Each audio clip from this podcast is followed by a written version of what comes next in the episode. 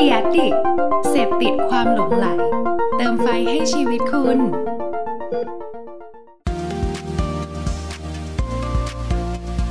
Addict Talk ชวนเพื่อนมาเล่าเม้ามอยแบบเจาะลึกสวัสดีครับขอต้อนรับทุกคนเข้าสู่ Addict Talk นะครับรายการไลฟ์ของ Adadix นะครับที่เราเนี่ยจะเชิญชวนนะครับเพื่อนๆพี่ๆนะฮะที่อยู่เบื้องหลังความคิดสร้างสรรค์เจ๋งๆต่างๆนะครับทั้งในแง่มุมของการตลาดธุรกิจแล้วก็ความคิดสร้างสรรค์เนี่ยมาเม้ามอยกันนะครับแบบสบายๆนะครับประมาณ1ชั่วโมงนะฮะแต่ว่าก็เจาะลึกนะครับเนื้อหาที่เป็นประโยชน์แล้วก็เป็นแรงบันดาลใจดีๆให้กับเพื่อนๆที่มารับชมรับฟังกันเนี่ยไปปรับประยุกต์ใช้กันได้อย่างแน่นอนนะครับก็อยู่กับผมเช่นเคยครับเพิร์ทพงษ์ปฏิภาสกยืด founder ของ Adadix นะครับโดยวันนี้นะครับเชื่อว่าเพื่อนๆหลายท่านนะครับก็น่าจะเห็นแล้วนะฮะว่า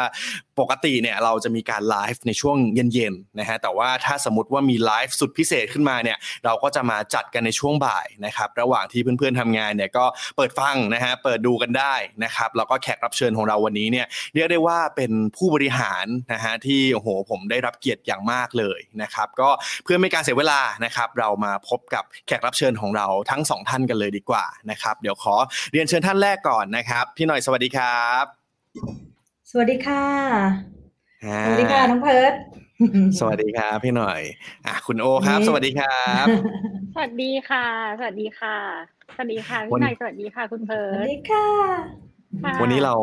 สบายๆนะครับอย่างที่เราเตรียมกันมาก่อนนะฮะว่าแบบเฮ้ยวันนี้เราเครียดนะครับเหมือนมาอัปเดตเหมือนมาพูดคุยกันนะฮะพี่หน่อยครับรบกวนแนะนำตัวให้เพื่อนๆAdadixรู้จักเพิ่มเติมกันหน่อยครับค่ะชื่อกิติยานะคะเรียกหน่อยก็ได้ค่ะคุณหน่อยดูแลทางด้าน Sustainability Management นะคะซึ่งก็เป็นโรใหม่มากๆเลยในชีวิตเลยนะคะแต่ก็มีความสุขแล้วก็สนุกมากตั้งแต่มาเริ่มทำงานด้าน Sustain มีความรู้สึกว่าชีวิตมันมีคุณค่าขึ้นเยอะนะคะคุณหน่อยดูแลทางด้าน Sustain เนี่ยแต่ก็อยู่กับบริษัทที่ใช้ชื่อว่า TBC Balls ประเทศไทยนะคะซึ่งก็บริษัทเราเป็นบริษัทร่วมทุนนะคะระหว่างคนไทยกลุ่มคนไทยแล้วก็กลุ่มนักธุรกิจชาวอเมริกันนะคะซึ่ง Ball BAWL Ball นะคะ Corporation ก็เป็นบริษัทผู้ผลิตกระป๋องอลูมิเนียมรายใหญ่ของโลกนะคะเราใน TBC Thailand ก็ผลิตกระป๋องอลูมิเนียมเช่นกันค่ะเราตั้งอยู่ที่จังหวัดสระบุรีนะคะอยู่ในอำเภอหนองแคจังหวัดสระบุรีเกิดมาก็ประมาณสัก24ปีแล้วในเมืองไทยแล้วก็มีสาขาทั้งในอาเซียนนะคะแล้วก็ทั่วโลกเลยประมาณสัก100กว่าแพลนได้ค่ะแล้วพอพ้นช่วงโควิดมาแบบนี้ครับทางทีมพี่หน่อยเนี่ยโหได้รับผลกระทบอะไรยังไงบ้างไหมฮะทางของ TBC พอวันนี้ใช่ปัดเหงื่อพูดเรื่องโควิดแล้วร้อนหน้าร้อนเผาก็เอาเรื่องนะเอาการอยู่เหมือนกันค่ะเนื่องจากว่ากระป๋องอลูมิเนียมเนี่ยอย่างที่เห็นนะคะว่าอลูมิเนียมจะเป็นผลิตภัณฑ์ที่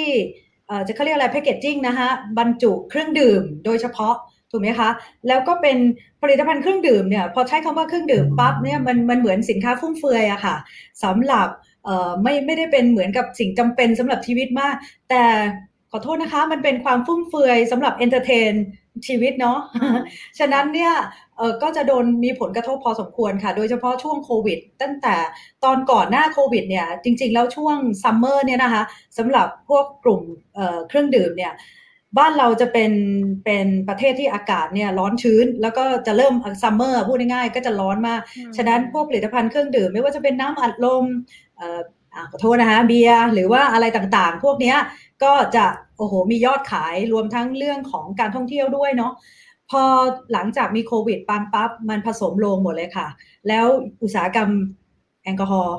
กลุ่มเบียร์เขาต้องหยุดรู้สึกประมาณสักเกือบเดือนนะคะ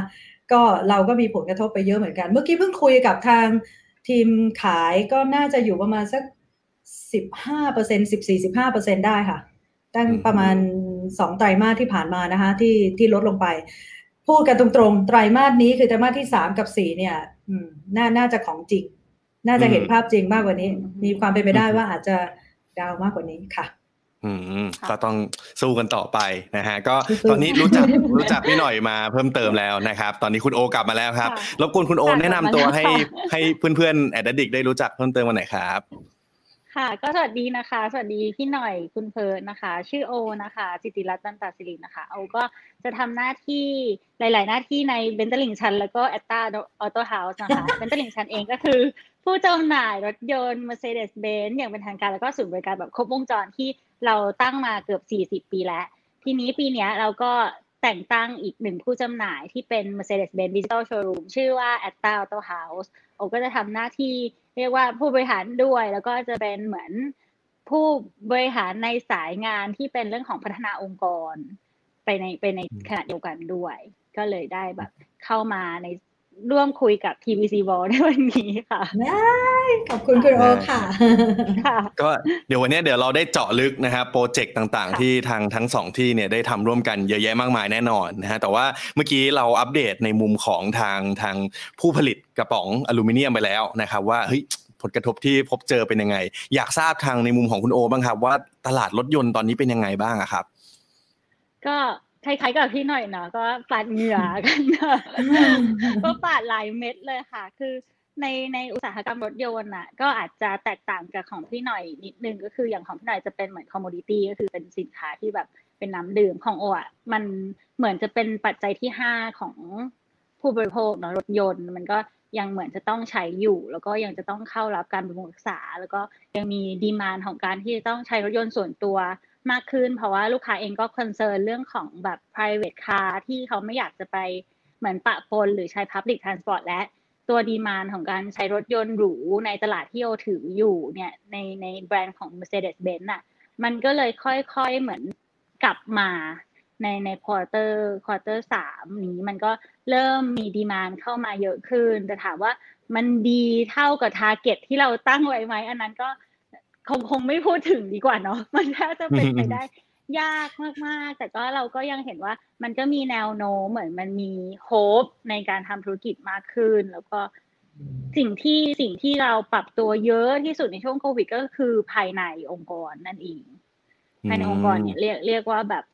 ต้องทำ transformation แบบมันเหมือนเป็นตัวเร่งปฏิกิริยาให้เราทำ transformation ไปในตัวมันเหมือนมันรอไม่ได้แล้วคือถ้าไม่ทำวันนี้ก็คืออาจจะหายไปเลยมันก็เลยกลายเป็นตัวเร่งปฏิกิริยาในการทำ transformation ในหลายๆแผนกซึ่งก็ทำให้เราเห็นช่องทางแล้วก็โอกาสใหม่ๆตอนนี้ก็มีโปรเจกต์ใหม่ๆเพียบเลยค่ะได้ครับเดี๋ยววันนี้เปิดโอกาสให้คุณโอเล่าโปรเจกต์ต่างๆให้เราได้เห็นภาพกันเยอะแยะแน่นอนนะครับก็ตอนนี้ผมแวะมาดูที่คอมเมนต์สักนิดนึงนะครับตอนนี้ทางคุณก๊อฟนะครับพี่ก๊อฟ Little Big Green ก็แวะมาทักทายกันด้วยสวัสดีค่ะพี่รักพี่ก๊อฟที่รัก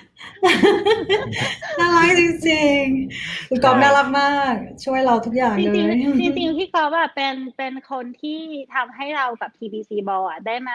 แมทช์กันด้วยความที่ Little Big Green อ่ะจะเป็นคอมมูนิตี้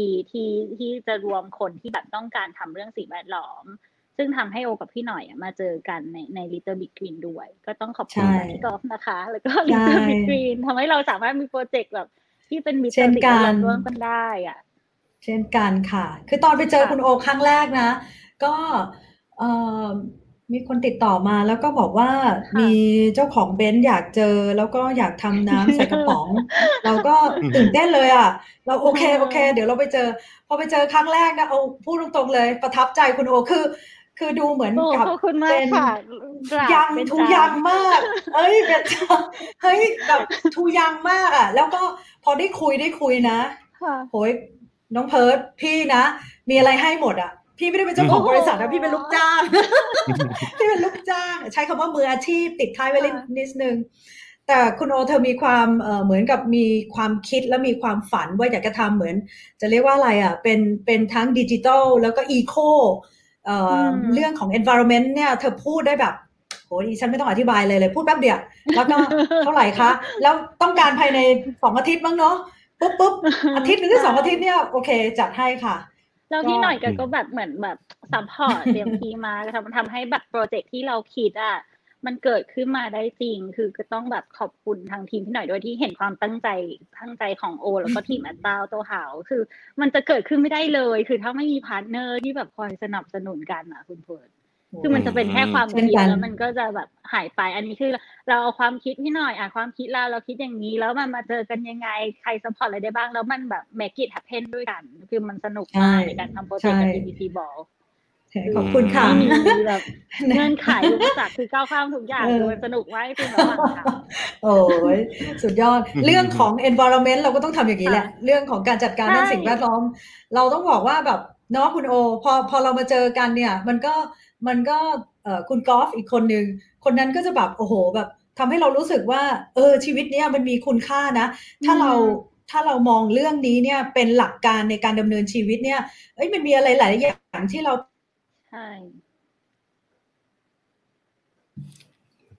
พี่หน่อยจะกระตุกหายไปนิดนึงนะฮะใช่แต่ว่าจริงๆพอทางเมื่อกี้คุณโอแล้วก็พี่หน่อยเกริ่นให้ฟังแบบนี้ครับเราจะเห็นเลยว่าเฮ้ยจริงๆแล้วเรื่องหรืออะไรต่ออะไรเนี่ยภาชนะจะต้องใช้แล้วทิ้งแต่ปรากฏว่าพอหลังจากที่เรามาร่วมมือทำงานอะไรกันหลายๆอย่างสิ่งที่เราเรียนรู้ซึ่งกันและกันเนี่ยเฮ้ยใช้แล้วมันควรจะใช้ได้อีกนะเราคิดเยอะเลยใช้แล้วต้องควรจะใช้ได้อีกอันนี้มันคือพลาสติกโปรเจกต์ตอบนิดหน่อยอะไรอย่างเงี้ยก็ดีกระป๋องน้ำเราต้องอัปเกรดขึ้นไปโอเคขึ้นไปได้อีกอันนี้การบ้านแอบทวงกันบ้านจัดไปค่ะทวงกันบ้านต่อไปเราต้องไปต่อที่แบบเป็นคือเราวางแผนกันไว้ว่าคือไอตัวอลูมิเนียมแคนอยู่ไหนเดี๋ยวนะอยู่นี่เอาให้ดูอันนี้ก็คืออันเนี้ยกล้องมือใหม่มากไม่เคยรีวิว อันนี้นะคะเป็นอลูมิเนียมแคนจาก TBC Balls ซึ่งแบบมันจะเหมือนเป็นซิงเกิลก็คือเหมือนทางยูนิตเนี่ยมันรีไซเคิลไปได้เลยคือโอแฮปปี้มากด้วยความที่เมื่อก่อนเราใช้ขวดพลาสติกในการแบบเสิร์ฟลูกค้าซึ่งมันก็จะมีหลายชิ้นไงมันมีทั้งฝามีทั้งเปลือกอะไรเงี้ยแล้วบางทีเรื่องของการจัดการเรื่องของเก็บขยะภายในองค์กรเองมันก็จะกระจายออกไปในหลายๆที่แต่พอมันเป็นอันเนี้ยมันก็คือเหมือนจบทีเดียวแล้วพี่หน่อยก็ซัพพอร์ตเรื่องของการแบบนำเสนอการคอนเดนซ์ไอ้ตัวการขนส่งให้มันแบบย่นลงมามันก็จะเหลือแค่นี้อีกแกเอาจักรยานมาให้ลูกค้าปั่นแล้วก็มันก็จะย่นลงไปเหลือแค่แบบนิดเดียวทำให้คาร์บอนฟุตพริ้นท์ในการขนส่งอ่ะมันก็ลดลงไปอีกพอแบบเหมือนลูกค้าเห็นที่แอตตาค่ะในรูปเนี่ยแหละก็คือจะมีแบบดิสเพลย์ไว้ให้ลูกค้าก็สามารถหยิบกินดื่มแล้วก็สามารถเอากลับไปเป็นเหมือนแบบที่ระลึกแล้วก็แบบเป็นเหมือน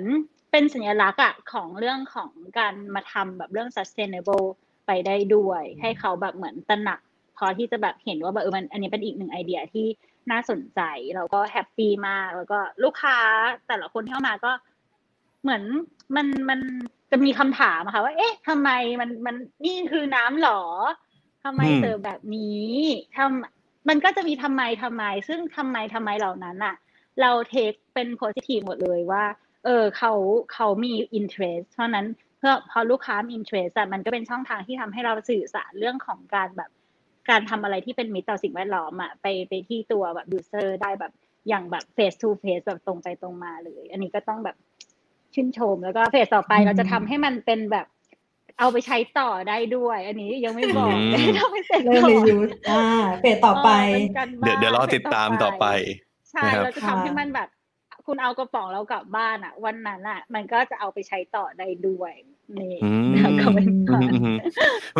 เมื่อสักครู่พอคุณโอหยิบกระป๋องนี้แล้วก็เล่าให้เราฟังนะครับอย่างที่คุณโอบอกว่ามันจะเกิดคำถามจากลูกค้าหรือว่าหลายๆคนนะฮะวันนี้ผมก็ขอเป็นตัวแทนลูกค้าแล้วก็หลายๆคนถามพี่หน่อยหน่อยเลยกว่าว่าแล้วคือจากที่คุณโอเล่าเราเริ่มเห็นภาพประมาณนึงแล้วว่าการเปลี่ยนมาใช้กระป๋องอลูมิเนียมครับมันโอเคมันน่าจะดีต่อโลกดีต่อสิ่งแวดล้อมแหละแต่ว่าจริงๆแล้ว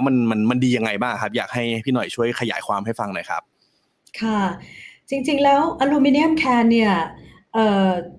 ถ้าดูกระป๋องทั้งใบส่วนใหญ่ที่เราเห็นนะคะใน1ใบเนี่ยจะเห็นได้ว่าเขาดีไซน์มาทุกอย่างเนี่ยเพื่อให้ติดอยู่ด้วยกันต้องพูดจริงๆอันนี้มันเป็นหลักการอันนึงที่คนนิยมชอบใช้คำพูดนี้นะคะตอนหลังก็คือcircularity of product หรือ circular economy เศรษฐกิจหมุนเวียนนะคะอันนี้เศรษฐกิจหมุนเวียนเนี่ยมันต้องเริ่มคิดตั้งแต่ตั้งต้นเลยต้นทางเลยก็คือว่า ไอผลิตภัณฑ์อันเนี้ยหรือ raw material อันเนี้ยเราสามารถนำกลับมาใช้ใหม่ได้สักกี่เปอร์เซ็นต์หรือเอากลับมาใช้ใหม่ได้ทั้งใบทั้งหมดแล้วเอาไปใช้อะไรได้บ้างหรือจะเป็นอะไรได้บ้างอันนั้นน่ะคือจุดตั้งต้นที่คิดก่อนคราวนี้ไปในกระบวนการผลิตเนี่ยย่อมต้องใช้เขาเรียก raw mat หรือว่าอะไรต่างๆยกตัวอย่างเช่นพลังงานดินน้ำลมไฟอะค่ะนะคะหรือแม้กระทั่งมันจะต้องไปส่งผลกระทบต่อสิ่งแวดล้อมในด้านใดบ้างนะคะอันนี้คือเรื่องราวของการเริ่มต้นคิดจนกระทั่งไปถึงเรื่องราวสุดสายปลายทางว่าโอเคในส่วนของยกตัวอย่างกระป๋องอลูมิเนียมเมื่อผู้ผลิตเครื่องดื่มเนี่ยเขาคิดขึ้นมาว่าเขาจะใช้กระป๋องใบนี้เนี่ยเขาก็ต้องมองว่าเอาไปใส่อะไรได้บ้างใช่ไหมฮะเครื่องดื่มประเภทไหนเราต้องบอกได้เลยนะอันนี้แอบโฆษณาเล็กๆนะกระป๋องเครื่องดื่มที่บรรจุกระป๋องเนี่ยเชลฟ์ไลฟ์เนี่ยสูงสุดนะคะเนื่องจากอะไรมันเป็นภาชนะปิดสนิทค่ะคือปิด 100% จะเห็นได้ว่าไม่มีที่ออกเลยนะคะถ้าเป็นตัวอื่นเนี่ยมันก็จะมีช่วงที่ลีกได้ลมออกได้นู่นนั่นเนี่ยนะคะโดยเฉพาะตัวที่เป็นพวกอัดแก๊สทั้งหลายจะมีความรู้สึกว่าทำไมดื่มแล้วมันแก๊สยังอยู่ครบนะคะสดชื่นอะไรทำนองนี้เมื่ออยู่ในที่เย็นอยู่ในตู้เย็นก็จะดื่มแล้วก็ค่อนข้างจะมีความสดชื่นอีกอันนึงที่น่าสนใจของกระป๋องนะคะอันนี้ยังไม่ได้พูดถึง circular economy สักเท่าไหร่นะก็คือความที่มัน labeling อ่ะคือโทษนะคะอันนี้จริงๆไม่ได้โฆษณาให้เขานะเผอิญว่าดื่มอยู่ นะคะจะเห็นว่าผมมีตัวอย่างอันนี้ใช่ดีเลยค่ะโอเคดีมากขอบพระคุณค่ะจะเห็นได้ว่าทั้งใบเนี่ยมัน printing อยู่ทั้งใบเลยโดยที่ไม่ได้มี label ถูกไหมสิ่งที่เรากำลังจะพูดมาทั้งหมดก็คือขยะเมื่อเราดื่มแล้วเราต้องทิ้งใช่ไหมคะพอทิ้งปั๊บมันเป็นขยะชิ้นเดียวเห็นไหมคะว่าขบวนการมันกลับมาเนี่ยมันก็คือ circularity of product มันก็จะกลับมาทั้งใบได้ทั้งชิ้น 100% ไอ้คำพูดว่า recycle ได้ 100% น่ะมันขมวดเรื่องนี้เข้าไปด้วยพอกลับไปเข้าสู่เมื่อกี้ที่คุณเพิร์ทแสดงโชว์เป็น insert เล็กๆกันนะคะขอให้ดูอีกทีนึงก็คือพอเข้าไปที่ขบวนการเป็นขยะแล้วเนี่ยเขาก็จะเข้าไปขบวนการหลอมนะคะเขาเรียกว่าไปสู่โรงหลอมซึ่งในประเทศไทยนะคะโชคดีมีไม่กี่โรงนะคะที่ทำได้แล้วก็กลับไปสู่ขบวนการที่ขึ้นรูป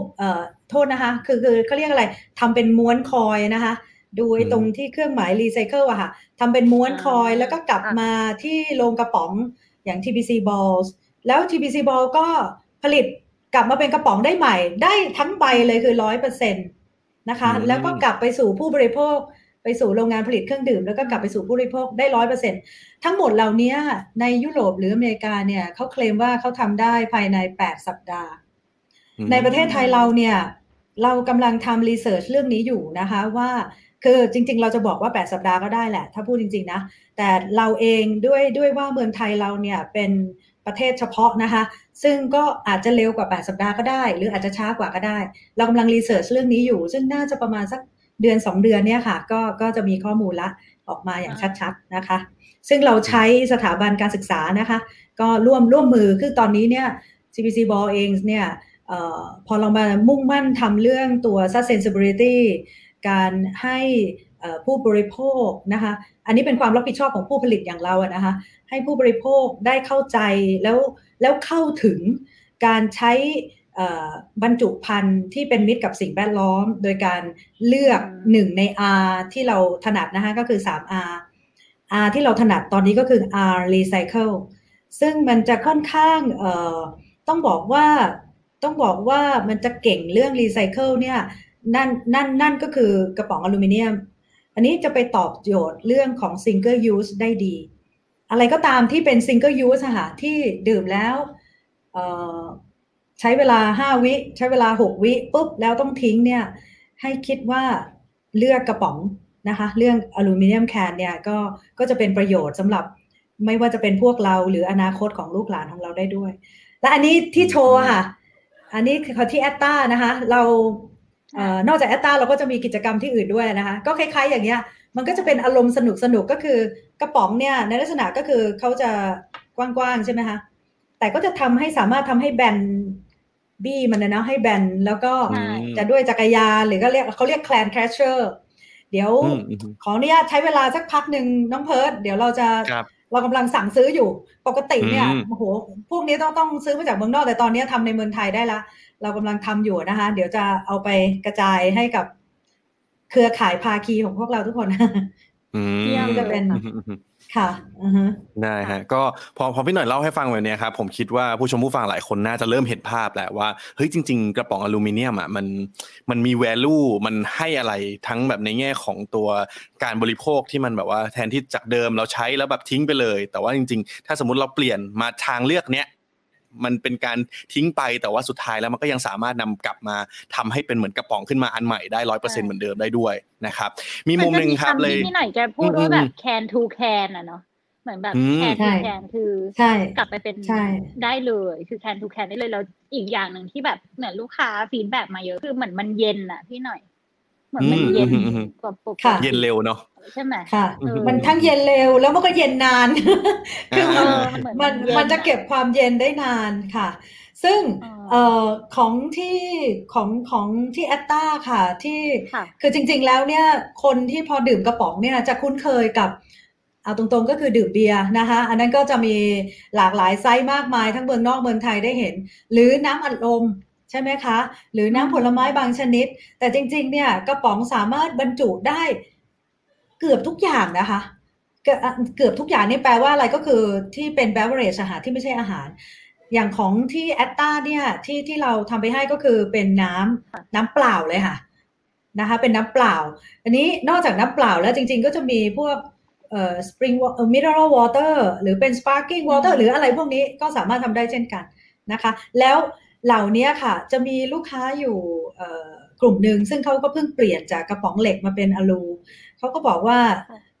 อันนี้แอบพูดโฆษณาเล็กๆแล้วเหมือนจะอร่อยขึ้นคือเนื่องจากว่ามันไม่มีกลิ่นอะไรบางอย่างอยู่ในนั้นนะคะเหมือนจะอร่อยขึ้นอะไรทำนองนี้แล้วก็เย็นนานดีเหลือเกินแต่สำคัญนะคะ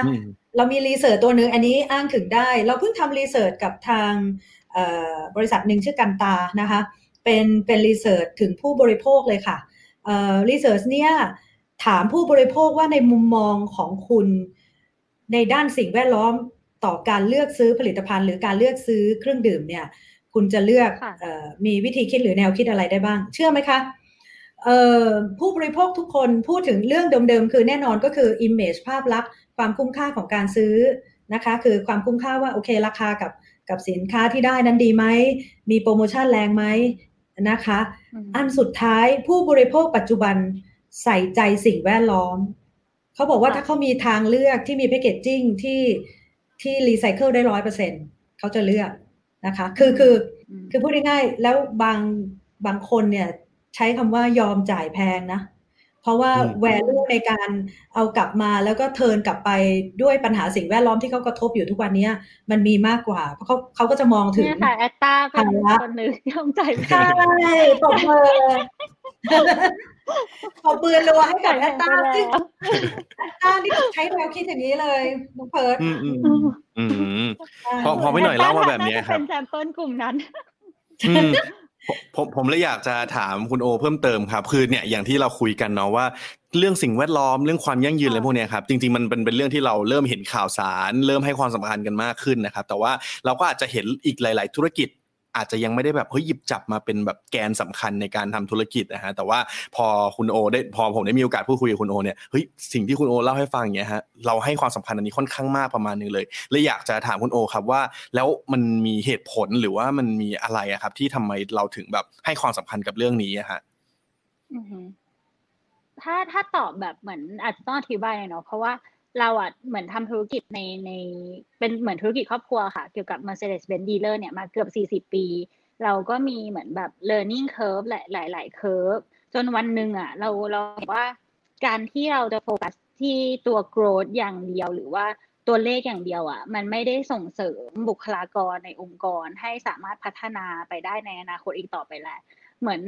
เราไม่ได้สามารถแบบจะให้แค่ incentive กับลูกน้องหรือว่าแบบทำให้เขาแบบ achieve ใน target เราก็เลยมาดูแล้วก็มาแบบมาตกผลึกจริงๆว่าอะไรที่มันจะ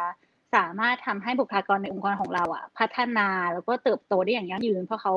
ทำเรื่องนี้ได้แล้วอ่ะจะทำยังไงให้เขาสะท้อนเรื่องนี้ไป ไปที่กลุ่มลูกค้าแล้วก็เหมือนคนที่เข้ามาใช้บริการแล้วก็สะท้อนไปสู่สังคมแล้วก็ประเทศแล้วก็โลกของเราอ่ะได้บ้างเราก็เลยมาตกที่คำว่าถ้าอย่างนั้นอ่ะเราก็ต้องเริ่มในการเป็นผู้นำที่จะขึ้นมาพัฒนาแบบคุณภาพของการดำรงชีวิตให้ยั่งยืนได้จริงๆมันก็เริ่มมาจากแบบการที่เราแบบตกผลึกภายในองค์กรก่อนทำให้การตัดสินใจของเราในหลายๆส่วนนะคะมันไปโฟกัสที่ growth ทีนี้พอมันไปโฟกัสที่ growth แล้วก็ growth ในแง่ของการพัฒนานะคือสิ่งที่เรากลัวมากที่สุดคือการทำอะไรแบบเดิมแล้วก็เหมือนแบบอยู่เฉยๆอ่ะคือทำเหมือนเดิมเนี่ยกลัวมากที่สุดในโลกนะตอนนี้ในองค์กรคือถ้าเราทำเหมือนเดิมทุกวัน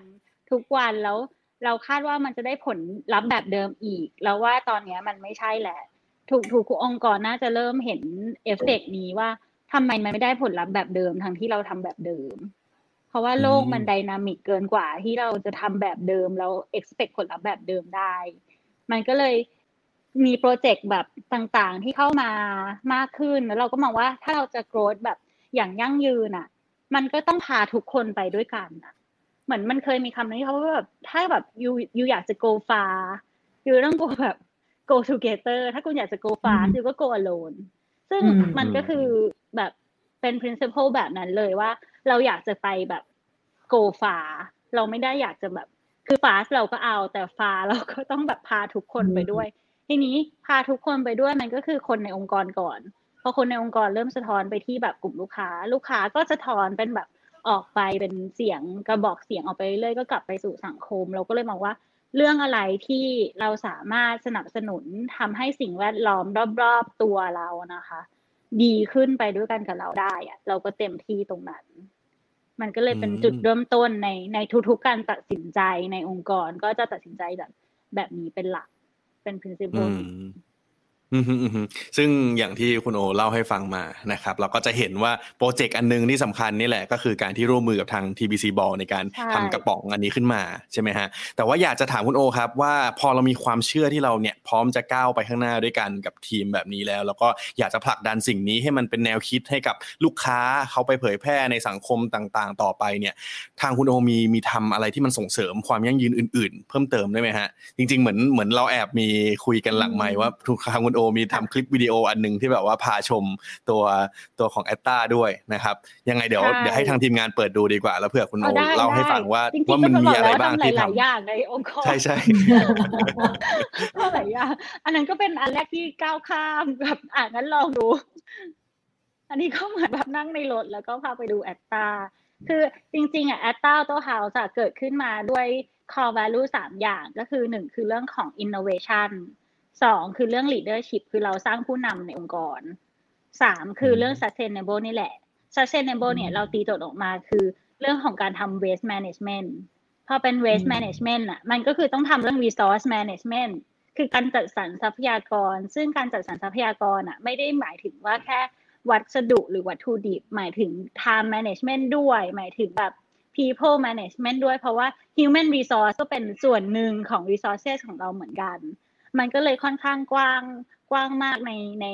ในมิติของการจัดการนะคะเราก็อย่าง Atta Bot ที่เห็นในเนี้ยก็เป็นส่วนหนึ่งของเรื่องของ Waste Management คือเราเจอว่า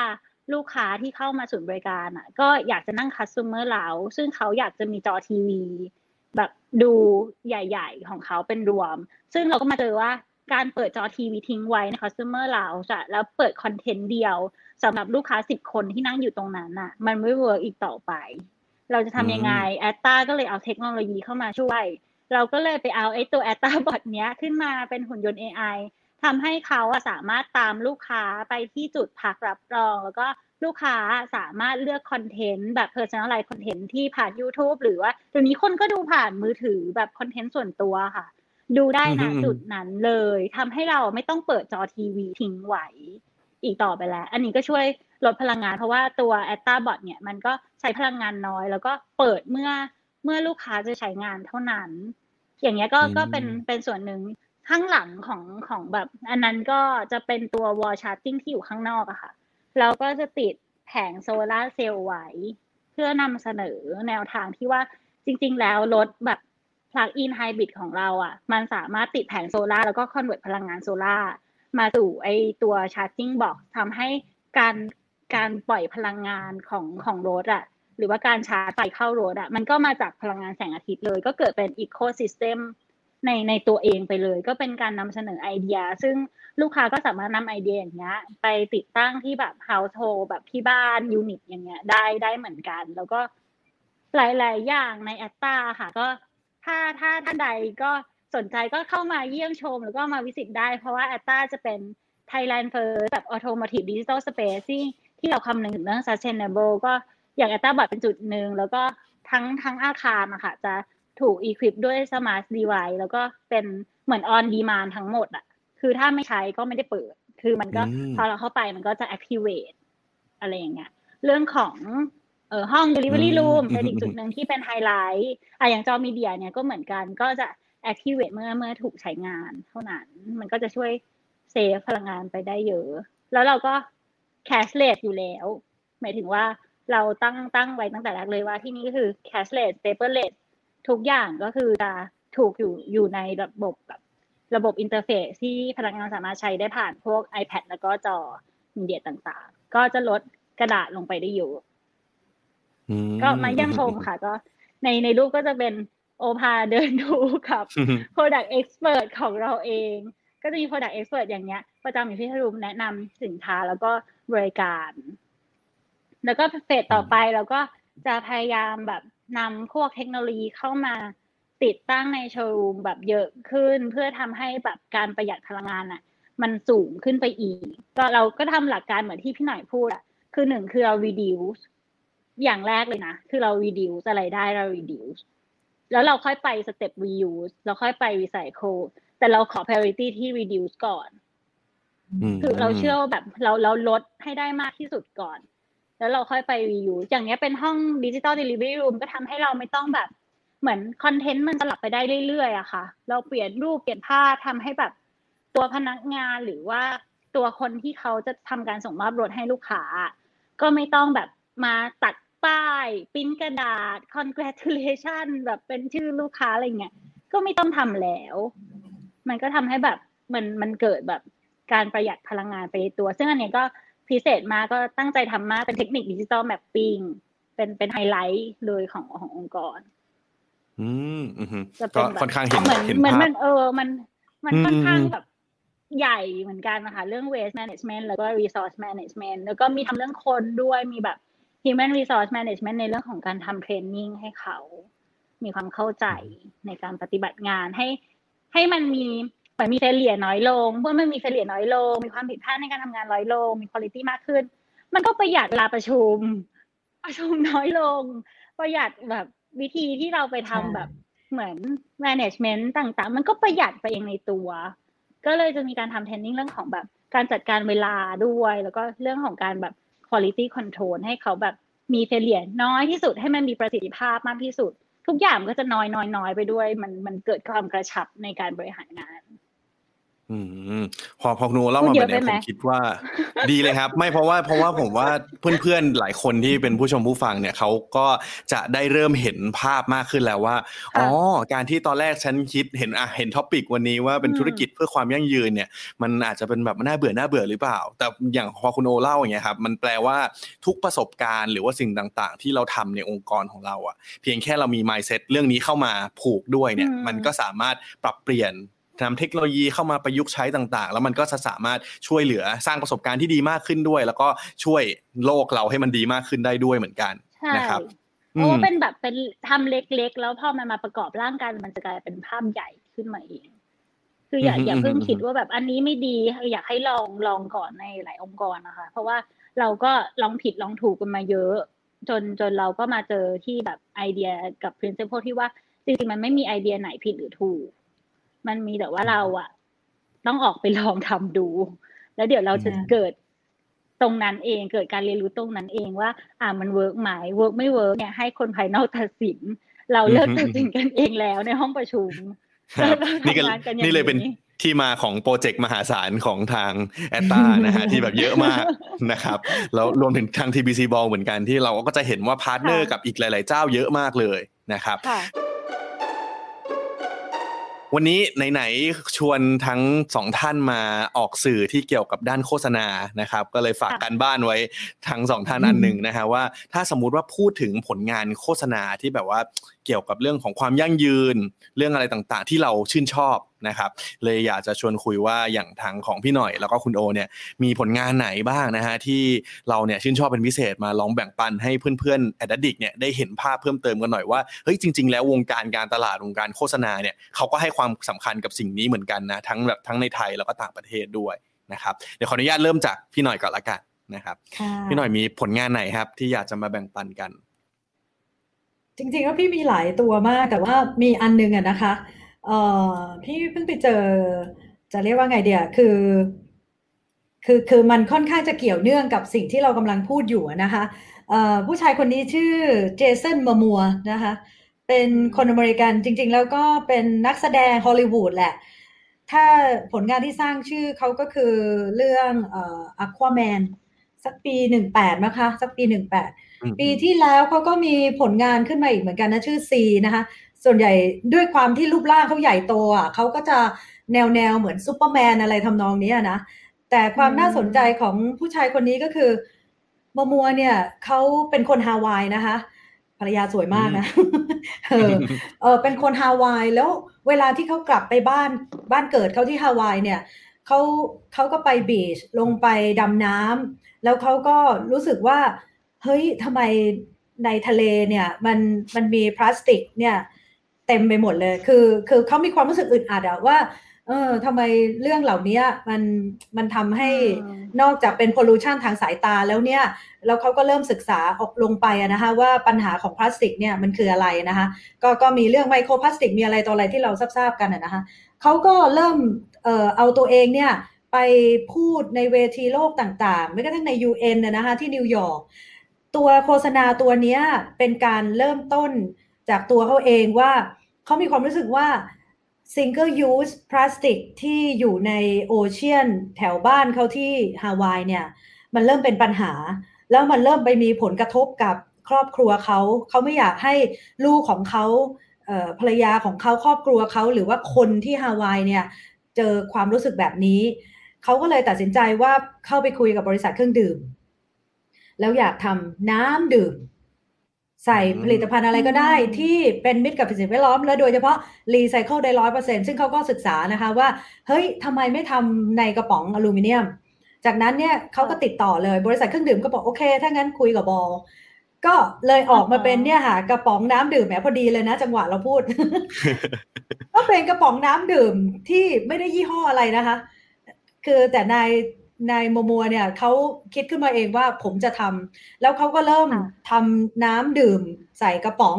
ทั้งฮาวายโดยที่ไม่แน่ใจว่าใช้ยี่ห้ออะไรเหมือนกันแต่ว่าอันนี้คือน้ำของเขาแล้วเขาก็เริ่มทั้งแจกทั้งขายแล้วก็เป็นปกติเลยค่ะทุกวันนี้มีทั้งน้ำดื่มกระป๋องน้ำแร่กระป๋องเป็นสปาร์กิ้งอะไรต่ออะไรพวกนี้นะคะ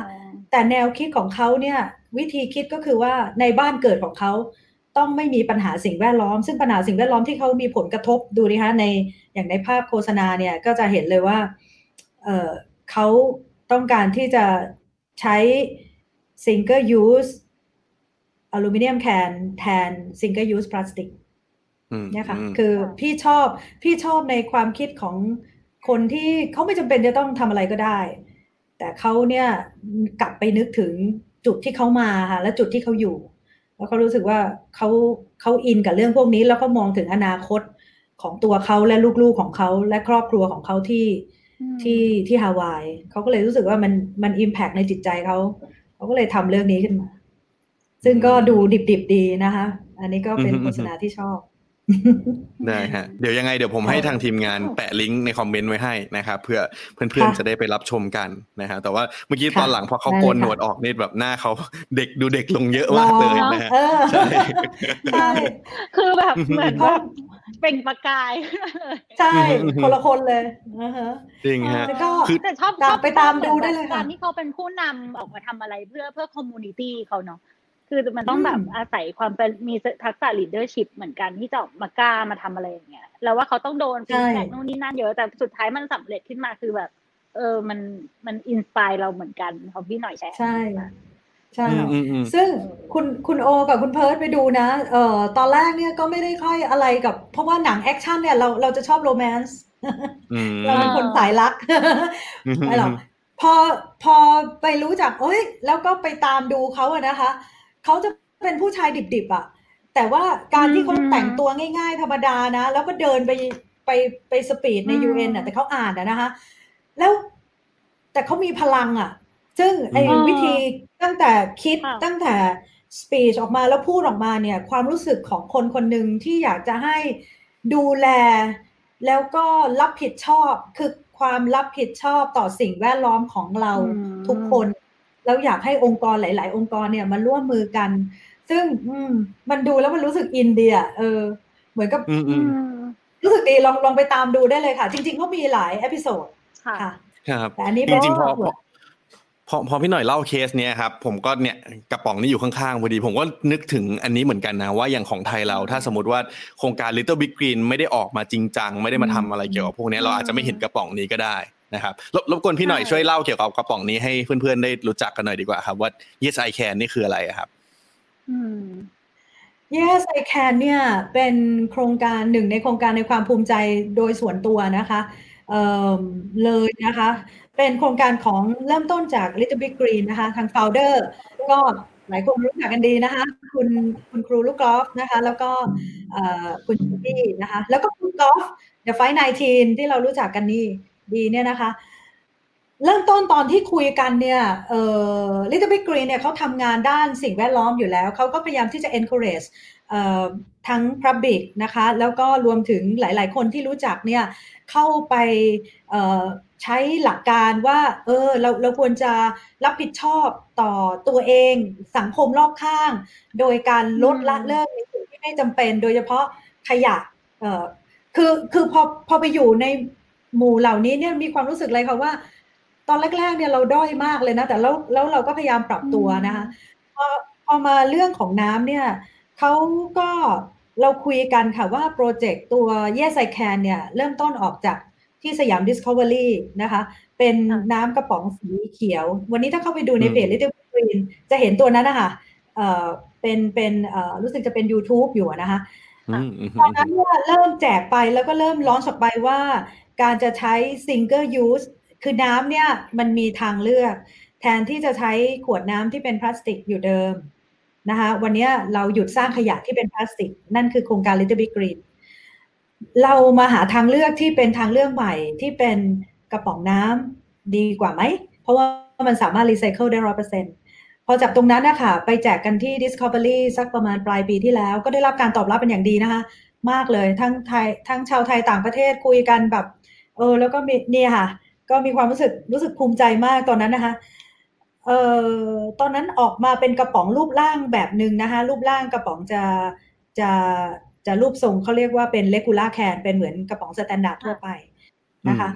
พอมาอีกระยะหนึ่งก็มาเข้าช่วงโควิดประมาณสักเดือน February อะค่ะเดือน February ต่อ March เราก็มีความรู้สึกว่า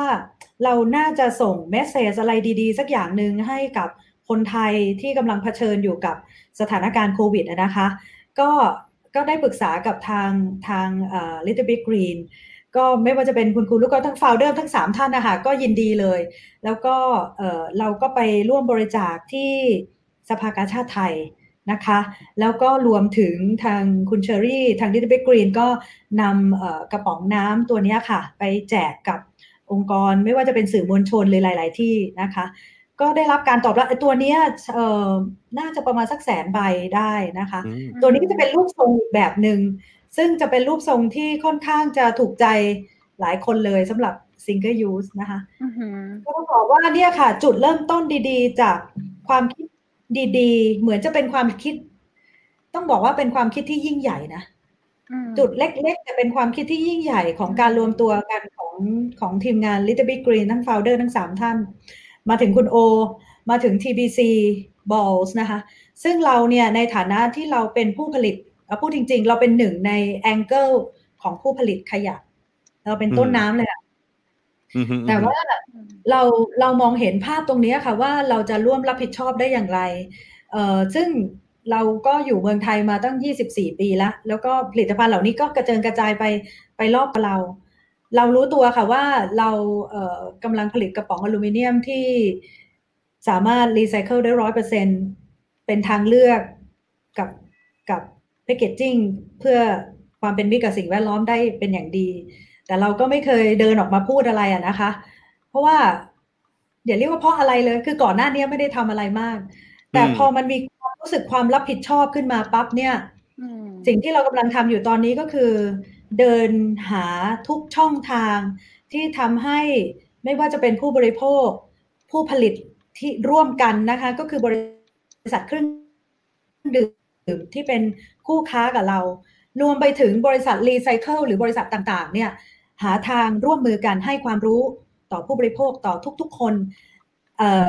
สนับสนุนในทุกภาคส่วนเพื่อให้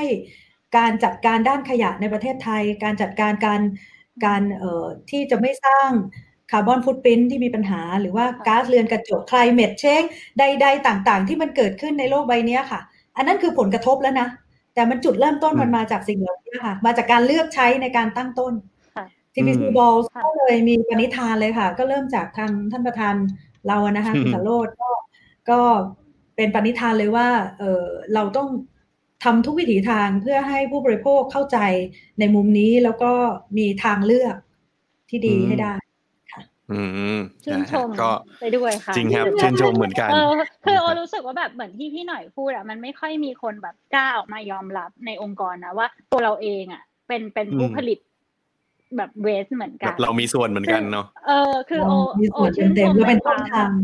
กล้าหาญนี้ขององค์กรในหลายๆองค์กรรวมทั้งที่มีบอร์ดที่วันเนี้ยคือกล้าออกมาพูดว่าคือตัวเราก็เป็นผู้ผลิตเวส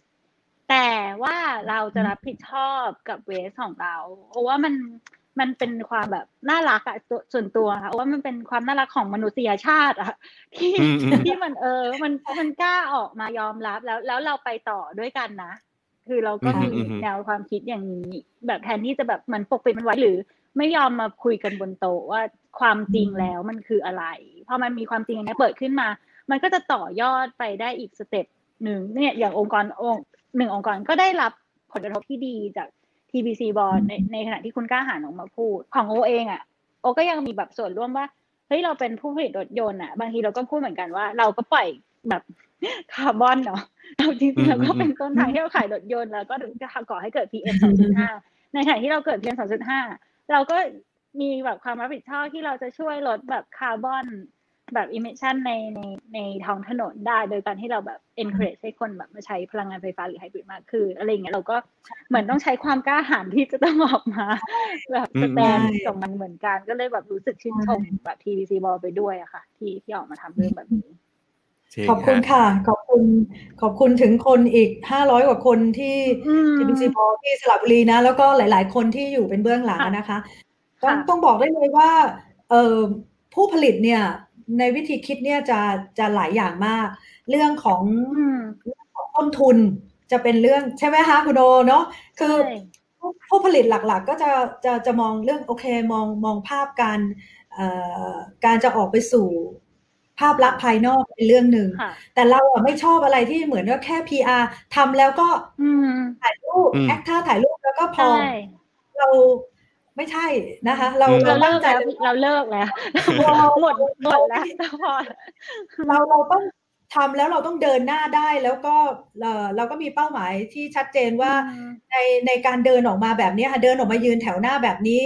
ร่วมมือกับทุกภาคส่วนที่เรากำลังทำงานร่วมมือกันอยู่นะคะเราตั้งใจว่าเราจะทำให้เป็นอย่างรูปธรรมจนกระทั่งถึงจุดหมายที่ทุกคนกำลังอยากเห็นนะคะก็คือเรื่องของการปรับปรุงกฎหมายต่างๆทางด้านสิ่งแวดล้อมทางด้านการจัดการขยะอะไรต่างๆนะคะซึ่งวันนี้ TBC Balls เรามองถึงความร่วมมือนะคะนอกจากตัวเราที่ในแง่ของการเป็นผู้ผลิตโดยส่วนตัวเราก็คุยกับลูกคู่ค้าของเราไม่ว่าจะเป็นทั้งซัพพลายเออร์แล้วก็ลูกค้านะคะว่าเราจะมีความร่วมมือกันอย่างไรโดยเราใช้เขาเรียกคำว่า sustainability index ค่ะมาเป็นตัวจับนะคะซึ่งเราก็ไม่ทำเองนะคะคือเราทำแต่เราต้องมีองค์กรกลางที่เป็นองค์กรจะเป็น private ก็ตามหรือจะเป็นภาครัฐก็ตาม อย่างเช่นเขาเรียกว่าเป็นพวกกลุ่มสเตอร์เวอร์ชิพทั้งหลายนะคะมาเป็นเซอร์ติฟายให้กับเรานั่นก็ส่วนหนึ่งพอมาส่วนเรื่องของการความร่วมมือหรือเน็ตเวิร์กิ่งทั้งหลายเนี่ยเราเข้าถึงเราพยายามเข้าไปพูดคุยสอบถามหาความร่วมมือกับทางภาครัฐนะคะไม่ว่าจะเป็นกระทรวงทรัพยากรธรรมชาติและสิ่งแวดล้อมหรือแม้กระทรวงใดๆก็ทำกระทรวงการคลังอะไรทุกภาคส่วนที่กำลังคิดเรื่องนี้อยู่แต่ยังกำลังคิดนะคะแต่ยังไม่ออกมาเป็นรูปธรรมเรามีส่วนใดที่เราผลักดันได้เนื่องจากว่าเราเป็นภาคผู้ผลิตเรามีสำคัญที่สุดคือข้อมูล data อันนี้การที่ certify data ได้เนี่ยเราก็ขอความร่วมมือนะคะกับทางacademic ทั้งหลายก็คือมหาวิทยาลัยในประเทศไทยเนี่ยค่ะทำข้อมูลที่เกิดขึ้นให้ในประเทศไทยให้ได้ว่าต้องการเรื่องอะไรทำข้อมูลขึ้นมาให้ได้แล้วก็จะได้ไม่ต้องมาพูดกันว่าอันเนี้ยมันดีอ่ะเพราะว่ามันอยู่ที่อเมริกาพลังงานที่ใช้ที่นู่นหรือยุโรปพลังงานที่ใช้ยุโรปกับเมืองไทยไม่เหมือนกันนะคนละแบบคนละวิธีเราไม่สามารถจะอ้างได้ละเพราะว่าเราก็ตั้งใจว่าจะทำทุกมุมเนี่ยค่ะ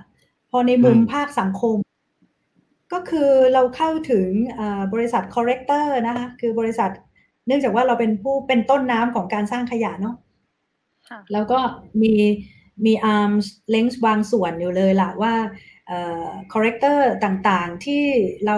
รู้จักหลายๆที่นะคะที่correct ไม่ว่าจะเป็น correct อลูมิเนียม correct พลาสติก correct อะไร packaging ใดๆก็ตามเนี่ยก็มาร่วมมือกันทำสร้างเราเรียกว่า recycle rate หรือที่นี่อาจจะใช้คำว่า correction rate ก็ได้นะคะว่าขยะเหล่านี้ที่ไปสู่ผู้บริโภคปุ๊บเก็บกลับมาในแต่ละปีเนี่ยได้สักกี่เปอร์เซ็นต์แล้วเราจะพัฒนาร่วมกันยังไงจนกระทั่ง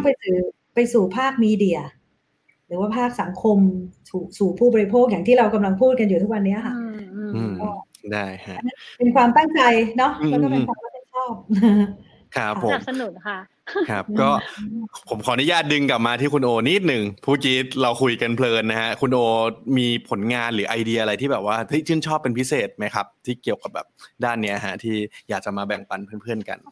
โอว่าจริงๆผลงานที่โอแบบเหมือนเอามาให้อยากจะแชร์ให้ทุกคนดูในวันเนี้ยโอว่ามันสอดคล้องกับที่ทางพี่หน่อยพูดแล้วก็คุณเพิร์ทที่เราคุยกันเลยก็คือมันเดี๋ยวเอาให้ดูเลยก็ได้ค่ะคือจริงๆเราคุยคุณเพิร์ทว่าถ้าพูดถึงโฆษณาเราว่าเดี๋ยวเนี้ยคนผู้บริโภคฉลาดพอที่จะรู้ว่าอะไรเป็นโฆษณาหรือไม่ใช่โฆษณาคือเขาฉลาดพอที่เขาคือเดี๋ยวนี้การยัดโฆษณาให้ผู้บริโภคอ่ะก็ไม่ได้เป็นเรื่องแบบเหมือนเฟรนลี่อีกต่อไปเพราะฉะนั้นแบบในองค์กรของโอเองแอตตาออโตเฮาเองหรือแม้กระทั่งตัวเราเองก็จะพยายามศึกษาโฆษณาที่ค่อนข้างแบบเป็นเฟรนลี่ยูเซอร์ที่สุดคือเราก็มีปณิธานเหมือนกันว่าเราจะไม่พยายามยัดอะไรให้ผู้บริโภคเลยสิ่งที่เราทำจะให้ผู้บริโภคเขาสามารถเลือกเป็นตัวของเขาเองแล้วก็หน้าที่ของเราคือ offer แบบ individualism หรือว่าแบบ personalized service ให้เขาต่างหากมันเป็นการบ้านของเราไม่ใช่ว่าเขาจะต้องมา fit in กับ standardize ของเราเพราะฉะนั้นเราก็เลยมองว่าโฆษณาก็เหมือนหายากเหมือนกันแต่ว่ามา pop up ตัวเนี้ยที่เอามาให้ดูนะคะจริงๆมันจะมีแคบกว่านี้ไหมคุณเพิร์ทมันจะมีแคปชั่นนะคะไปประเด็นมันอยู่ตรงแคปชั่นเนาะก็คือมันเป็นอันแรกนะคะมันจะเป็นโฆษณาที่เกี่ยวกับว่าตอนที่เกิดแล้วเร็วๆนี้มันจะเป็นเรื่องของ equality ความเท่าเทียมกันทางสังคมซึ่งมันจะไม่เคยมีว่า Mercedes-Benz ภายใต้ BMW AG อ่ะจะโพสต์รูปที่เป็น product ของคู่แข่งก็คือ BMW บนหน้าเพจตัวเอง BMW ก็เช่นเดียวกันจะไม่โพสต์รูปของMercedes-Benz ในหน้าเพจตัวเองอย่างแน่นอน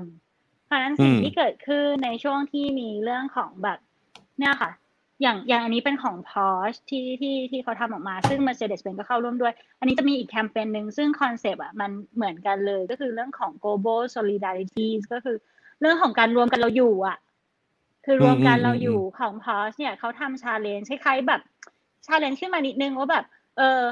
Dreams are made at home ซึ่งเขาบอกว่าเขาก็ขอให้ทุกๆแบรนด์อะที่เป็นออโตโมทีฟอะโพสต์รูปว่ารถยนต์เขาอะอยู่บ้านอยู่ที่บ้านไม่ได้ไปไหนเพื่อ encourage ให้ทุกคนอะ stay home แล้วก็ save นั้นพอร์ชเองอ่ะเขาก็ทำขึ้นมาก่อนโดยที่พอร์ชก็เอารูป Mercedes-Benz น่ะไปโพสต์ในหน้าเพจตัวเองซึ่งมันไม่มีทางเกิดขึ้นได้เลยในแบบกฎเกณฑ์หรือเงื่อนไขปกติคือต้องโดนเอาออกแน่ๆที่เราไม่สามารถโพสต์รูปคู่แข่งได้อยู่แล้วแต่เรื่องเนี้ยมันเกิดขึ้นได้ในช่วงโควิด Mercedes-Benz เองเนี่ยก็โพสต์ว่าแบบขอบคุณ Mercedes-Benz นะ for joining us ส่วนอันเนี้ยเป็นอีกอันนึงที่เราเล่าให้ฟังเมื่อกี้เรื่องเหมือน equality ในสังคมแล้วก็เรื่องของการ fight racism ที่มันเพิ่งแบบค่อนข้างรุนแรงมากในอเมริกาในช่วงที่ผ่านมานะคะก็ทุกคนน่าจะทราบข่าวมันเขาก็บอกว่าแบบ today แบบวันนั้นนะมันเป็นวันที่แบบเป็น international days of elimination แบบเรื่อง racism อ่ะแบบการเหยียดกันเขาอ่ะก็ขอเป็นอีกหนึ่งแบบตัวแทนโพสต์รูปแบบเดมเลอร์ IC โพสต์รูป BMW อ่ะคือเราเลิกเหยียดกันเราตอนนี้เราเลิกเหยียดกันก็ไม่ทะเลาะกันพอสู้เบนเอาวันนี้เลิกแล้วต่อกันBMW เนี่ยก็โพสต์รูป Mercedes-Benz ขึ้นมาเพื่อแบบแสดงถึงความเป็นแบบ solidarity ในเรื่องที่มันเกี่ยวกับคือเอาว่าพอมันไปเรื่อยๆอ่ะเป้าหมายขององค์กรอ่ะพอมันมีเหตุการณ์อย่างเงี้ยมันทำให้เราชิฟไปสู่เป้าหมายที่แท้จริงที่มันใหญ่กว่านั้นน่ะคือเราต้องการแบบเซฟตี้ด้วยกันนะเราไม่ได้ต้องการแบบมาแย่งหรือว่าเป็นคอมเพทิชันกันอีกต่อไปการรวมกันเราอยู่หรือ global solidarity อ่ะมันก็เป็นแบบเอาว่ามันไม่ใช่แค่เทรนด์น่ะมันคือมันเหมือนเป็น principle ที่เราทุกคนในโลกอ่ะจะต้องเอามาแบบคบคิดแล้วเอามาทำร่วมกันซึ่งมันสอดคล้องกับเรื่องของสิ่งแวดล้อมแล้วก็การอยู่ร่วมกันของมนุษย์ในโลกปัจจุบันนะคะก็เลยอยากจะแชร์ตัวเนี้ยนะมันอาจจะไม่ใช่เชิงเป็นแอดแต่มันเป็นเหมือนเป็นแคมเปญที่เอาว่ามันสร้างสรรค์แล้วมันก็สะท้อนระบบการจัดการหรือ principle ในการแบบปรับตัวขององค์กรที่เป็นออโตเมติกใหญ่ๆในโลกได้ดีคือซึ่งเราแฮปปี้กับเทรนด์นี้มากเรารู้สึกว่าแบบมันต้องมีอย่างนี้บ้างเนาะคือมันต้องก้าวข้ามอะไรบางอย่างบ้างอ่ะคือเราไม่สามารถแบบ go deep ของเราอยู่คนเดียวได้ถ้าเราไม่ร่วมมือกับใครยิ่งเรื่องสิ่งแวดล้อมนี่แทบเป็นไปไม่ได้เลยคือถ้าทุกคนร่วมมือกันหมดแม้กระทั่งมีเกียร์พี่หน่อยพูดคือ private sector อย่างพวกเรา manufacturer แบบองค์กรภาครัฐหรือแม้กระทั่งแบบคนตัวแบบที่แบบไม่ได้เป็นอยู่ในองค์กรอ่ะแต่เป็นคนจริงๆในสังคมอ่ะเขาก็มาร่วมกันทำได้อ่ะก็เลยอยากจะแชร์ตัวแคมเปญนี้เผื่อว่าจะเป็นแบบเห็นเป็นไอเดียแบบแต่ละองค์กรสามารถนำไปทำด้วยกันได้เยี่ยมมากจริงผมว่าไอเดียนี้แบบค่อนข้างอินสไปร์มากแล้วก็ไม่ค่อยเห็นในเมืองไทยที่จะแบรนด์ต่างๆจะออกมาทำอะไรกันแบบนี้เนาะใช่ผมก็หวังว่าในอนาคตหลายๆแบรนด์ก็เนี่ยถ้ามันมีความเชื่ออะไรที่มันแบบว่าสอดคล้องกันจริงๆแล้วเอ้ยมันไม่ใช่คู่แข่งกันเสมอไปแต่ว่าในตลาดเราอ่ะสามารถช่วยผลักดันให้มันเกิดสิ่งดีๆได้ด้วยนะครับแล้วว่ามันสร้างสรรค์แล้วมันกว่าเยอะเลยอ่ะใช่ใช่ได้ฮะก็ตอนนี้เราคุยกันมา1ชั่วโมงแล้วนะครับอย่างที่ผมบอกกันไว้เลยว่าแป๊บๆเรา1ชั่วโมงแล้วนะฮะเดี๋ยวเป็นช่วงท้ายๆแล้วกันครับมีอีกคำถามที่อยากจะถามทางพี่หน่อยแล้วก็คุณโอนะครับว่าอย่างผมขอถามคุณโอก่อนนะครับว่าถ้าสมมติว่าวันนี้ผมเชื่อว่าผู้ชมผู้ฟังหลายๆคนพอได้เห็นกรณีศึกษาจากทางของแอตตาเองแล้วเนี่ยฮะก็รู้สึกว่าฉันอยากจะเริ่มต้นทำอะไรกับแบบธุรกิจที่ฉันทำอยู่เนี่ยให้มันมีความยั่งยืนให้มันดีต่อสิ่งแวดล้อมอะไรแบบนี้บ้างอะครับทางคุณโอมีคำแนะนำในการเริ่มต้นยังไงดีอะครับโอคิดว่าแบบอย่างแรกเลยคือต้องเริ่มแบบเหมือนสำรวจความคิดตัวเองก่อนอะว่าตัวเราเองมีเป้าหมายกับเรื่องนี้อยู่ในเลเวลแบบเท่าไหร่เนาะคือเพราะว่ามันเริ่มจากตัวเรานี่แหละตัวเรานี่แหละจะเป็นเหมือนเสียงสะท้อนหรือเป็นต้นแบบหรือเป็นตัวยืนที่จะเป็นผู้นำออกไปสู่คนอื่นได้เพราะฉะนั้นตัวเราก็คงต้องโซลิดในความคิดหรือเป้าหมายเราก่อนพยายามแบบเหมือนค่อยๆทบทวนนะคะว่าจริงๆแล้วเป้าหมายสำหรับเรื่องสิ่งแวดล้อมนะของเราอ่ะมันคือไปได้สุดแค่ไหนภาพมันคืออะไรภาพมันคือเราต้องเป็นแบบผู้นำในองค์กรอีกแบบ10คนไหมหรือว่าเป็นแบบเป้าหมายในระยะแบบเดือนเนี้ยเราจะไม่ใช้แบบพลาสติกเลยเป็นเรื่องแบบที่ใกล้ๆตัวก่อน ใน10วันข้างหน้าเราจะไม่ใช้พลาสติกเลยเราขอเริ่มตรงนี้ก่อนเอาว่าแค่นี้เลยนะแล้วเดี๋ยวจากตรงนั้นน่ะมันจะค่อยๆคริสตัลไลซ์ไอเดียหรือว่าแบบแนวทางออกมาหลังจากนั้นได้เองอ่ะคืออย่าเพิ่งแบบคือเราวางเป้าหมายใหญ่ได้แต่เราเหมือน start small every day อ่ะคือเป้าหมายเราอาจจะใหญ่แบบใหญ่มากแบบเป็นผู้เปลี่ยนโลกซึ่งโอว่าทั้งพี่หน่อยเองคุณโอเองแบบทาง Little Big Green หรือคือเราก็อยากจะปรับเปลี่ยนให้โลกใบนี้มันดีขึ้นคือเป้าหมายเรามันใหญ่อยู่แล้วแต่สิ่งที่เราจะต้องแบบ make it happen ทุกวันมันก็คือ everyday life ของเราอะ lifestyle เราอะมันมีอะไรที่เราทำได้เลยบ้างเราหยิบตรงนั้นมาก่อนแล้วเดี๋ยวเราจะ learning ไปกับมันคือโอก็ไม่ได้เก่งเชี่ยวชาญเรื่องสิ่งแวดล้อมไปทุกอย่างแต่เราเชื่อว่าแบบเรามีเป้าหมาย intention ที่ชัดเมื่อเราดำเนินชีวิตด้วย intention ที่ชัดเมื่อไหร่อ่ะมันจะเกิดประโยชน์ต่อผู้คนเท่านั้นเราเชื่อแบบนั้นนะอือเมื่อกี้ผมชอบคีย์เวิร์ดคำว่าแบบ start small every day มากๆนะฮะคิดว่าเฮ้ยมันเป็นสิ่งที่แบบว่าเนี่ยแหละไม่ว่าคุณจะทำอะไรก็ตามอ่ะคุณมีเป้าหมายที่แบบว่ามันยิ่งใหญ่แต่ว่าเราก็ต้องค่อยแบบกำหนดดูว่าจริงๆแล้วเนี่ยถ้าสมมุติว่าฉันจะทำให้มันเกิดสิ่งนั้นจริงๆมันอาจจะต้องมีการร่วมมือกับหลายๆคนด้วยนะฮะอย่างที่คุณโอเล่าให้ฟังก่อนหน้านี้นะครับพี่หน่อยมีอะไรเสริมไหมครับว่าถ้าเป็นคำแนะนำว่าหลายๆธุรกิจถ้าอยากจะมาเริ่มต้นแบบทำอะไรด้านเนี้ยฮะค่ะพี่ว่าคือ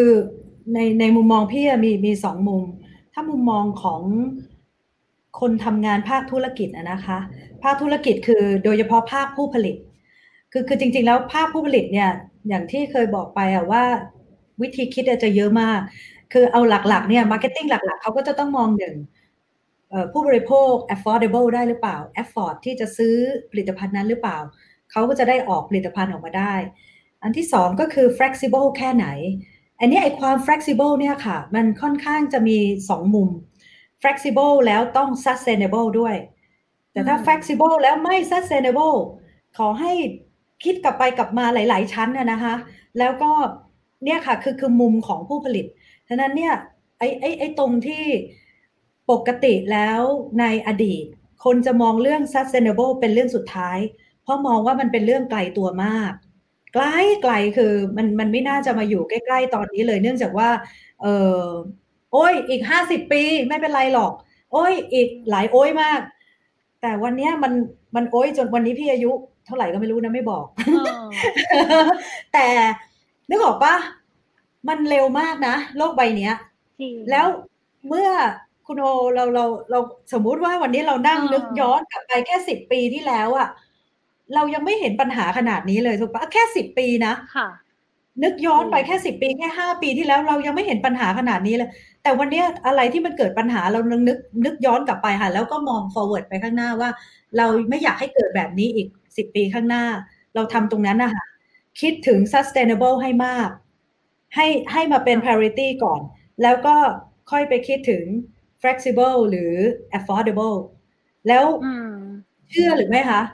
มีคนที่ afford แน่ๆเพราะว่าคนที่คิดถึงมุมมองทางด้านสิ่งแวดล้อมเพราะว่าสิ่งแวดล้อมเนี่ยมันใกล้ติดตัวเรามากเลยมันเดินทางอยู่กับเราตลอดเวลาเพราะเราอยู่ใน environment นะฉะนั้นเนี่ยอันนี้ก็อยากจะฝากอันนี้ในแง่มุมของคนที่ทำงานด้านผลิตนะฮะคนที่ทำงานด้านขายมาอีกมุมหนึ่งก็คือถ้าเป็นตัวเราวันนี้ค่ะเราเหมือนผู้บริโภคคนหนึ่งทุกคนเป็นผู้บริโภคคนหนึ่งเราอยู่ในตัวเราเนี่ยเรามีเป้าหมายกับตัวเองอย่างไรบางทีแค่เดินออกไปซื้อสินค้าหรือผลิตภัณฑ์อะไรเนี่ยขอให้คิดนิดนึงแล้วก็เราลดมันได้ไหมถ้าลดไม่ได้เราจะใช้ซ้ำมันได้บ่อยๆไหมไอ้ตัวเนี้ยใช้ซ้ำไม่ได้ต้องซิงเกิลเท่านั้นต้องซิงเกิลยูสเท่านั้นถ้ามันจำเป็นต้องซิงเกิลยูสก็เอาหลักรีไซเคิลมาใช้เล็กน้อยดีนะ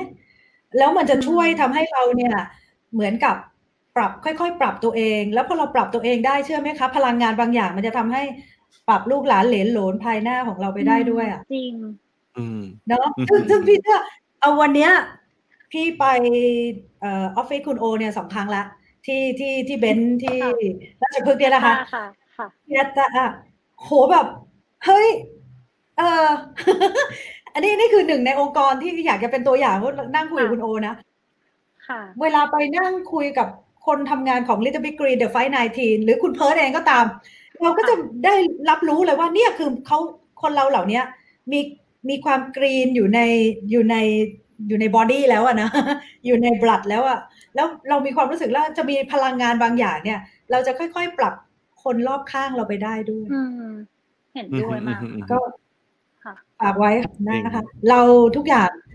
อะไรนะ think small อะไรนะคุณโอเมื่อกี้สักครู่คุณโอฝากคีย์เวิร์ดอะไรนะ start small every day ฮะคือโอก็จะ start small every day ที่โอใช้บ่อยๆก็คือเหมือนแบบมัน think big อ่ะแต่ start small yes think big start big แต่เราแบบ start small แล้วเรามารวมกันมันก็จะกลายเป็นแบบเหมือน impact big impact เกิดขึ้นมาได้ซึ่งเหมือนแบบอย่างคนในของที่เราคุยอย่างพี่หน่อยหรือคุณเพิร์ทหรือพี่กอล์ฟที่ Little Big Green แล้วก็กลุ่มคอมมูนิตี้เนี่ยมันเหมือนเป็นอีกเลเวลนึงคือเอาว่าไม่ใช่ทุกคนที่อยู่ตื่นมาแล้วคิดแบบนี้ได้เลยนะมันจะเป็นกระบวนการทางความคิดที่สั่งสมจนวันนึงอ่ะมันถึงเลเวลที่แบบวันนี้เราจะส่งคุณค่าต่อไปที่ผู้คนแล้วอ่ะมันเรื่องของตัวเองอ่ะมันอยู่ข้างหลังแล้วอ่ะมันเป็นการส่งต่อคุณค่าไปสู่แบบ next generation ที่เรากำลังจะแบบให้เขาต่อไปอ่ะเราจะไม่ทิ้งขยะไว้ข้างหลังอ่ะเราอยากจะเหลือแต่ประโยชน์แล้วก็คุณค่าให้พวกเขาอ่ะเราจะยังไงคือเราพวกเราอยู่ในเลเวลที่แบบมันคิดถึงตรงนั้นแล้วซึ่งไม่ใช่แบบเป็นวันเดียวตื่นมาแล้วทำได้เลยมันก็จะเกิดการแบบคริสตัลไลซ์ไอเดียขึ้นมาได้ซึ่งทุกคนที่แบบได้ยินหรือได้ฟังตอนนี้ก็อยากจะให้แบบลองไปคบคิดดูว่าจริงๆแล้วเรื่องสิ่งแวดล้อมอ่ะมันไกลขนาดไหนหรือมันใกล้มากๆแล้วถ้าไม่เริ่มวันนี้จะเริ่มวันไหนใช่ใช่จริงสิ่งแวดล้อมมันอยู่เนี่ยสัมผัสเราอยู่ในอากาศอยู่ในน้ำอยู่ในทุกอย่างฉะนั้นมันใกล้เรามากมันใกล้เรามากกว่าที่เรารู้สึกนะคะเพียงแต่ว่าเราไม่ค่อยจะให้ความสัมพันธ์กับเขาเพราะเขาพูดไม่ได้แต่เวลาเขาแสดงออกมาเนี่ยมันรุนแรงมากนะไอ้เด็กเชลที่เรากำลังพูดถึงเนี่ยมันใกล้มากเลยนะมันรุนแรง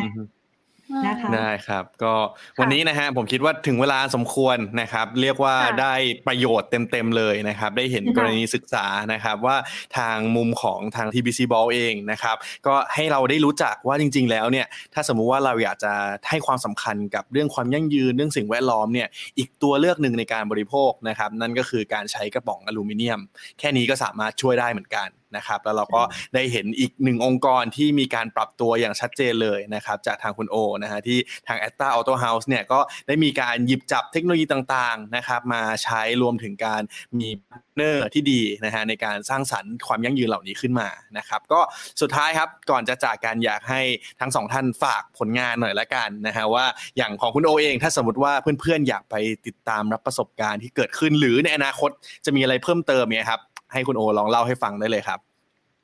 ก็แอตตาโต้เฮาส์นะคะเปิดทุกวันไม่มีวันหยุดค่ะ สามารถมาเยี่ยมชมที่แอตตาโต้เฮาส์ได้จะตั้งอยู่บนถนนราชพฤกษ์ก็จะเป็น Open Space สำหรับทุกคนเลยที่มี value เรื่องของ leadership sustainable แล้วก็ innovation เราก็พร้อมที่จะเหมือน cooperate แล้วก็ co-create กับทุกๆหน่วยงานแล้วก็ไม่ว่าจะเป็นภาครัฐภาคเอกชนหรือว่าหน่วยงานต่างๆที่เป็นองค์กรอิสระนะคะก็เข้ามาพูดคุยกับ Addict Talk House ได้แล้วก็จะมีทีมที่จะทำแบบโคโปรเจกต์กันเพื่อเกิดสร้างประโยชน์ต่อไปในสังคมหรือว่ามาเยี่ยมชมสินค้า Mercedes-Benz ก็จะมีให้ชมแบบค่อนข้างแบบครบวงจรมากที่สุดเรามีอู่ซ่อม4ตัวถังคือสินค้าที่เป็น Mercedes-Benz Authorized Dealer เนี่ยครบจบที่เดียวอยู่แล้วแน่นอนนอกจากนั้นก็เป็นแอดออนเรื่องของเป็น digital experience ต่างๆที่มันเล่าแล้วมันจะไม่ค่อยเห็นภาพอยากจะให้มาเองเนาะที่หน่อยคือมันต้องมาดูว่าแบบมันเป็นยังไงก็เปิดทุกวันค่ะตั้งแต่ 8:00 นถึง 5:00 นแล้วก็มาลองเอาก็อันนี้ไปดูได้ของนาเมต้าสวยอ่ะไม่ได้มีค่าใช้จ่ายอะไรค่ะก็แวะมาดื่มแล้วก็ลองเอาไปดูแล้วว่ามันเป็นแบบอย่างน้อยให้วันนั้นถ้าคุณมาคุณก็ได้ตระหนักหรือว่าลดsingle ไอ้พลาสติกไปได้อันนึงแล้วอ่ะค่ะได้ครับทางฝั่งพี่หน่อยล่ะครับถ้าสมมุติว่าวันนี้เนี่ยเพื่อนๆนะฮะเป็นแบบเป็นทำธุรกิจแล้วเริ่มแบบอินสไปร์แล้วฉันอยากจะเริ่มทำแบบเนี่ยกระป๋องน้ำอลูมิเนียมแบบทางแอตตาบ้างเนี่ยครับจะต้องติดต่อทาง TBC Ball ยังไงบ้างครับพี่หน่อยค่ะก็ติดต่อมาได้นะคะจริงๆใช้ ใช้คือจริงๆแล้วเรากำลังจะมีเว็บไซต์อันใหม่อันนึงนะคะแต่ก็จะเป็นเรื่องของอลูมิเนียมแคนนะคะคือเราพยายามที่จะสนับสนุนเรื่องของการใช้กระป๋องอลูมิเนียมและรีไซเคิลได้ 100% เนี่ยเป็นเรื่องหนึ่งก็เข้ามาที่ worldwideweb นะคะ .yourtbc.com นะคะ worldwideweb.yourtbc.com หรืออันนี้คือในประเทศไทยนะคะหรือถ้าจะ global เนี่ย worldwideweb.ball.com worldwideweb.ball.com นะคะก็ได้เหมือนกันนะคะในอีกสักประมาณเดือนพฤศจิกายนนะคะประมาณต้นเดือนพฤศจิกายนคือ TBC Balls เราเองเนี่ยคงจะทำหน้าที่สนับสนุนนะคะในแง่ของข้อมูลขบวนการต่างๆที่เกี่ยวกับเรื่องอลูมิเนียมแคนและขบวนการรีไซเคิล 100% ลดการใช้พลังงานถึง 95% เหล่าใดๆเหล่านี้เนี่ยประมาณต้นเดือนพฤศจิกายนเราจะมีงานหนึ่งค่ะเราเรียกว่า Can to Can Journey นะคะก็คือเริ่มต้นจากตั้งแต่กระบวนการผู้ผลิตกระป๋องที่สระบุรีนะคะที่ TBC Balls ประเทศไทยแล้วก็ไปที่บริษัทฟิลเลอร์บริษัทผู้ผลิตบริษัทหนึ่งนะคะแล้วก็อีกวันหนึ่งก็จะเป็นบริษัทหลอมอลูมิเนียมแล้วก็เป็นบริษัทผลิตเราเรียกสเมลเตอร์ค่ะผลิตคอยล์อลูมิเนียมแล้วก็ส่งมอบกลับมาที่ TPG นะคะอันนี้จะเป็นการรวมตัวของทุกภาคส่วนเลยนะคะไม่ว่าจะเป็นภาครัฐนะคะเราได้เชิญทางก็ระดับสูงของทางกระทรวงทรัพยากรธรรมชาติและสิ่งแวดล้อม NGO ทั้งหลายนะคะ Influencer รวมทั้งคุณโอคุณเพิร์ทด้วยนะคะเดี๋ยวจะมีเทียบเชิญไปให้นะคะก็นี่คือการทำหน้าที่ของเรานะคะแล้วเราก็จะมีน้ำในกระป๋องนะคะน้ำแร่ในกระป๋องอะไรต่างๆนานาเดี๋ยวออกมาเรื่อยๆก็ร่วมสนุกไปกับพวกเราได้เลยค่ะแล้วถ้าเจอกันที่ไหนก็แวะทักทายกันได้หรือถ้าจะติดต่อมาที่พี่หน่อยก็ติดต่อผ่านคุณเพิร์ทหรือในทุกได้ทุกช่องทางนะคะยินดีมากครับครับก็วันนี้ต้องไปอีกอันนึงคือพรุ่งนี้เราเปิดแคมเปญสำหรับผู้หญิงด้วยคือทีม Mercedes สนับสนุนให้ผู้นำที่เป็นผู้หญิงลุกขึ้นมากล้าเปลี่ยนแปลงหรือปรับเปลี่ยนความคิดออกจากกฎเดิมๆมาแชร์ experience แชร์แบบ expertise เราก็จะเป็น community ชื่อทีม Mercedes ซึ่งเราทำ challenge ชื่อ Zero Emission Challenge ไปให้รถยนต์พลังงานไฟฟ้าค่ะที่เป็นไฮบริดอ่ะไปให้ผู้หญิงสายกรีนที่เป็นแบบ challenger แบบของเราที่เขารับ accept challenge เนี่ยไปใช้ซึ่งแต่ละคนก็แบบ Amazing มากก็พรุ่งนี้เราจะเปิดตัวเป็นแคมเปญพิเศษสำหรับผู้หญิงโดยเฉพาะที่ Atelier Auto House นะคะเรียนเชิญพี่หน่อยคุณเพิร์ทมาร่วมงานได้แล้วก็ใครที่สนใจก็มาที่ Atelier Auto House ก็เริ่มตั้งแต่ 10 โมงก็จะมีสินค้าบริการพิเศษที่ช่วยอำนวยความสะดวกให้ผู้หญิงอ่ะสามารถใช้ชีวิตได้อย่างมีประสิทธิภาพมากขึ้นแล้วก็เป็นคอมมูนิตี้ของผู้นำที่เป็นผู้หญิงจะที่ลุกขึ้นมากล้าปรับเปลี่ยนอะไรในสังคมสุดยอดฮะก็